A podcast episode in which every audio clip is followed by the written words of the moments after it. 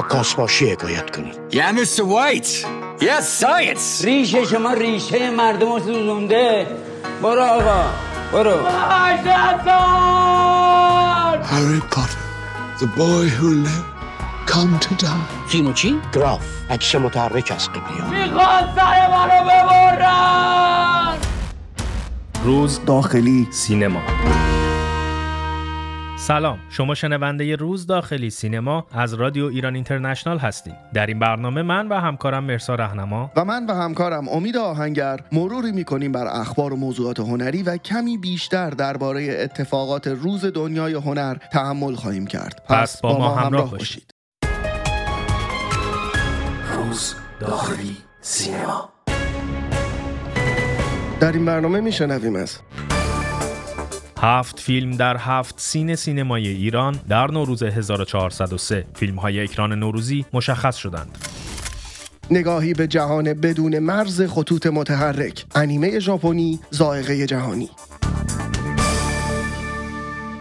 با توجه به نزدیک شدن نوروز 1403 فیلم های متقاضی برای اکران نوروزی هم مشخص شدند. اکران هایی که همیشه هواشی زیادی رو به همراه داشته و حالا طبق گفته های روح الله سهرابی مدیر کل اداره نظارت بر نمایش این اکران ها از 23 اسفند 1402 آغاز میشه. مرسا بالاخره اکران های نوروزی مشخص شدن. البته در این بین فیلم هایی هم هستن که تمایلی به اکران نوروزی ندارن. امید کمتر از یک ماه به پایان سال 1402 باقی مونده و صاحبان فیلم ها دارن خودشون رو برای اکران نوروزی آماده می‌کنن. البته به روی پرده رفتن فیلم در نوروز همیشه باعث شده تا بین اهالی سینما بحث و گفتگو به وجود بیاد. به حال خیلی از تهیه کننده ها و سرمایه گذارا همونطوری که اشاره کردی تمایلی برای اکران فیلمشون در نوروز و در بازه اکران نوروزی ندارن. دقیقا مرسا همیشه این بحث بوده. خیلی از تهیه کننده ها معتقدن که اکران فیلماشون در این زمان به ضرر فیلمه چون معمولا این اکران ها در حد فاصله بین پایان جشنواره فجر تا نوروز اتفاق میفته یعنی از نیمه های اسفند ماه شروع میشه و این زمان رو خیلی مناسب اکران فیلم نمی‌دونن چون مخاطب بعد از جشنواره همچنان در حال و هوای جشنواره است دیگه و کمتر از فیلم ها استقبال می‌کنه. اصلا مهمترین مشکلی که برای اکران نوروزی وجود داره اینه که میگن مردم از هفته ها قبل از سال نو مشغول تهیه و تدارک مراسم نوروزن و دیگه سینما اولویت نیست. به هر حال هر کسی هم به هر شکلی داره خودش رو برای سال جدید آماده می‌کنه و دیگه کمتر به سینما رفتن فکر می‌کنن. در نهایت هم با شروع سال جدید بازم مخاطب در دو سه هفته اول خیلی فرصت سینما نداره و حتی تلویزیون بیشتر سرش رو می‌تونه گرم بکنه. مردم در واقع مشغول دید و بازدید و دیدنی از همدیگن و خب بخشی هم که اصلا میرن به سفرهای نوروزی. اما مرسا در همین شرایط هم خیلی از اهالی سینما طرفدار اکرانهای نوروزی هستند و امسال ظاهرا فیلم های اکران نوروزی هم کم نیستن. حدود فکر می‌کنم هفت بله امسال قبل از برگزاری جشنواره 42 فیلم فجر روح الله سهرابی مدیر کل دفتر نظارت بر عرضه و نمایش از فیلم اون القابی که دوست داری.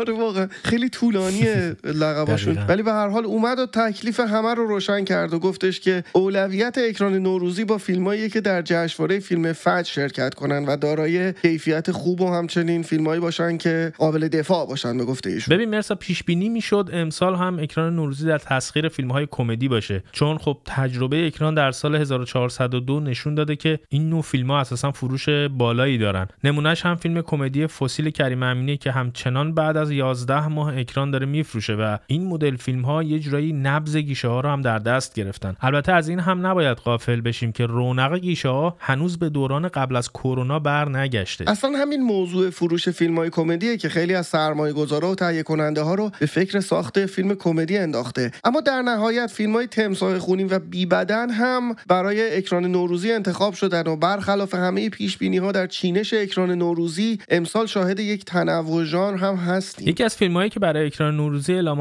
آمادگی کرده بود مرسا فیلم کمدی هفتاد سی اولین ساخته بهرام افشاری در زمینه کارگردانی سینماست که سید ابراهیم آمریان هم تهیه کنندشه. در هر صورت بهرام افشاری به عنوان بازیگر در یکی از کمدی های پرفروش سینمای ایران فسیل حضور داشته و این می‌تونسته یکی از دلایلی باشه که این فیلمش در واقع به اکران عمومی در بیاد در نوروز. اما در نهایت و با توجه به گفته های روح سهرابی فیلم های آسمان غرب پرویز خان آپاراچی نوروز ایلیا در جستجوی جستجوی قهرمان در نوبت اکران نوروزی قرار گرفتن و تا این لحظه همچنان این فیلم ها فیلم های نوروزی هستن و احتمال داره شاید فیلمی هم بهشون اضافه بشه شاید هم نشه. امید علاوه بر اینها فیلم تمسای خونی جواد عزتی و بیبدن هم که بهش اشاره کردیم که از فیلم های خوب جشنواره 42 بودن به لیست اکران اضافه شدن که خب می‌شد حد زد اکران نوروزی نصیبشون بشه. همچنین فیلم نوروز ساخته سهیل موفق و بازی علی نصیریان هم توی این لیست دیده میشه که با توجه به موضوع این فیلم که خب از اسمش هم مشخصه درباره نوروز و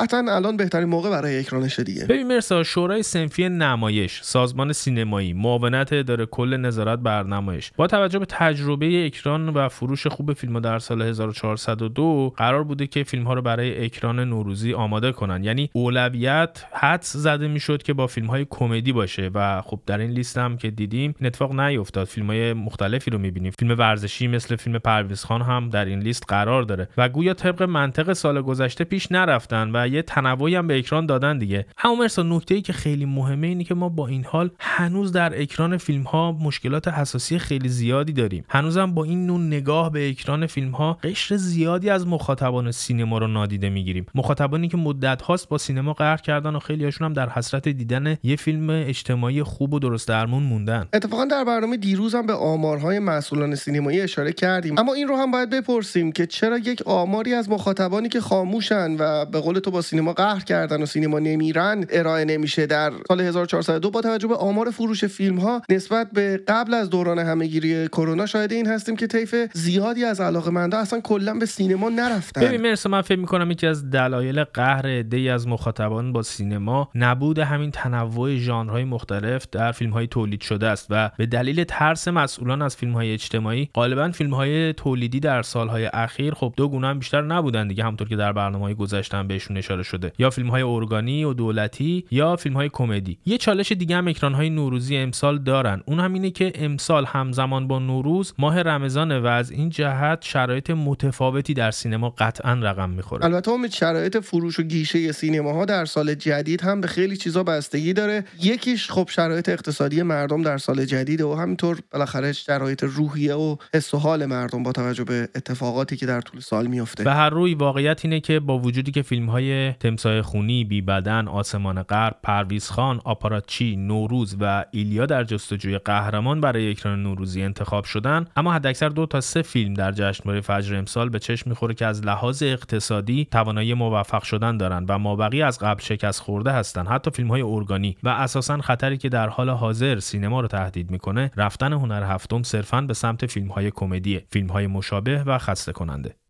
روز داخلی. سینما.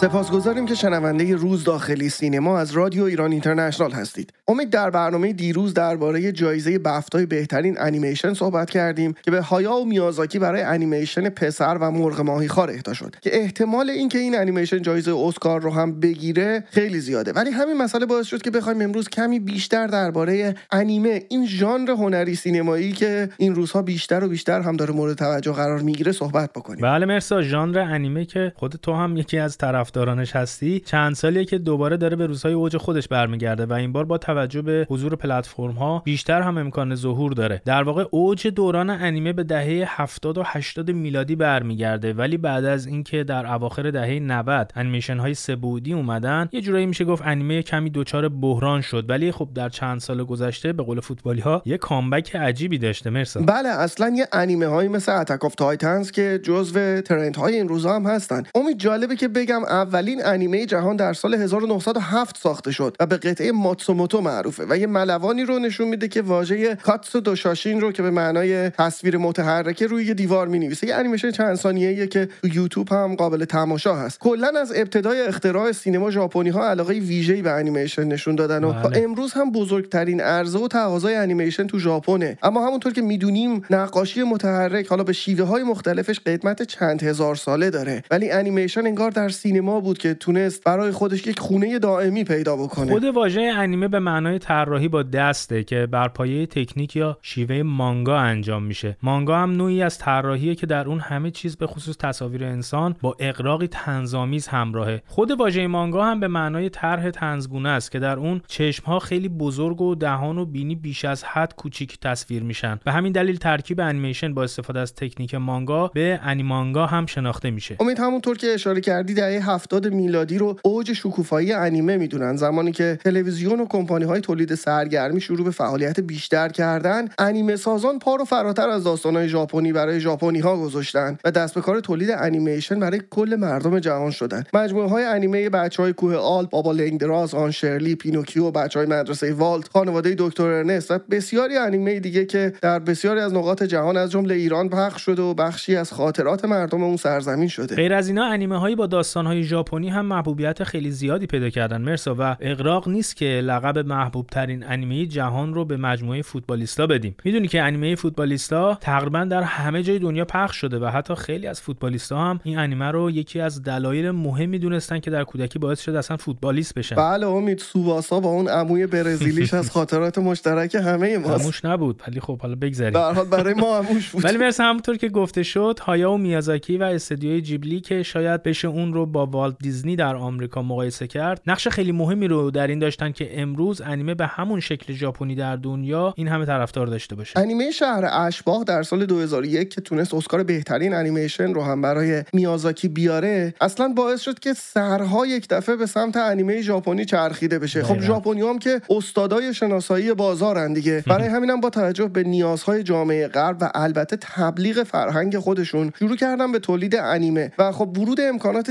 دیجیتالی هم تولید انیمه رو راحتتر کرده بود دیگه. مرسا میازاکی سال 2013 با انیمه باد برمیخیزد حسابی قوقا پا کرد و گفته بود که دیگه بعد از این انیمه کار نمی‌کنه و خودش رو بازنشست کرد. ولی در سال 2017 همین پروژه فیلم آخرش رو که دیروز هم راجع صحبت کردیم رو شروع کرد که از زندگی و کودکی خودش هم الهام گرفته و در ابتدا هم نامش بوده چطور زندگی می‌کنی و بعدتر به پسر و مرغ ماهیخوار تغییر نام داده. تقریبا پرهزینه ترین انیمه تاریخ ژاپن شده تا الان. انیمه که تماما توسط دست و بدون دخالت کامپیوتر توسط بیش از 60 انیماتور و مانگاکای ژاپنی به سرپرستی هایاو میازاکی تا به امروز جوایز گلدن گلوب و بفتا رو هم دریافت کرده. امید به هر حال من که خیلی مشتاقم این فیلم انیمیشن رو روی پرده سینما ببینم و هر جور شده تو رو هم با خودم می‌برم و یه کاری می‌کنم تا هم مثل من علاقه من به انیمه بشی نه من دوست دارم فسیل رو ببینم.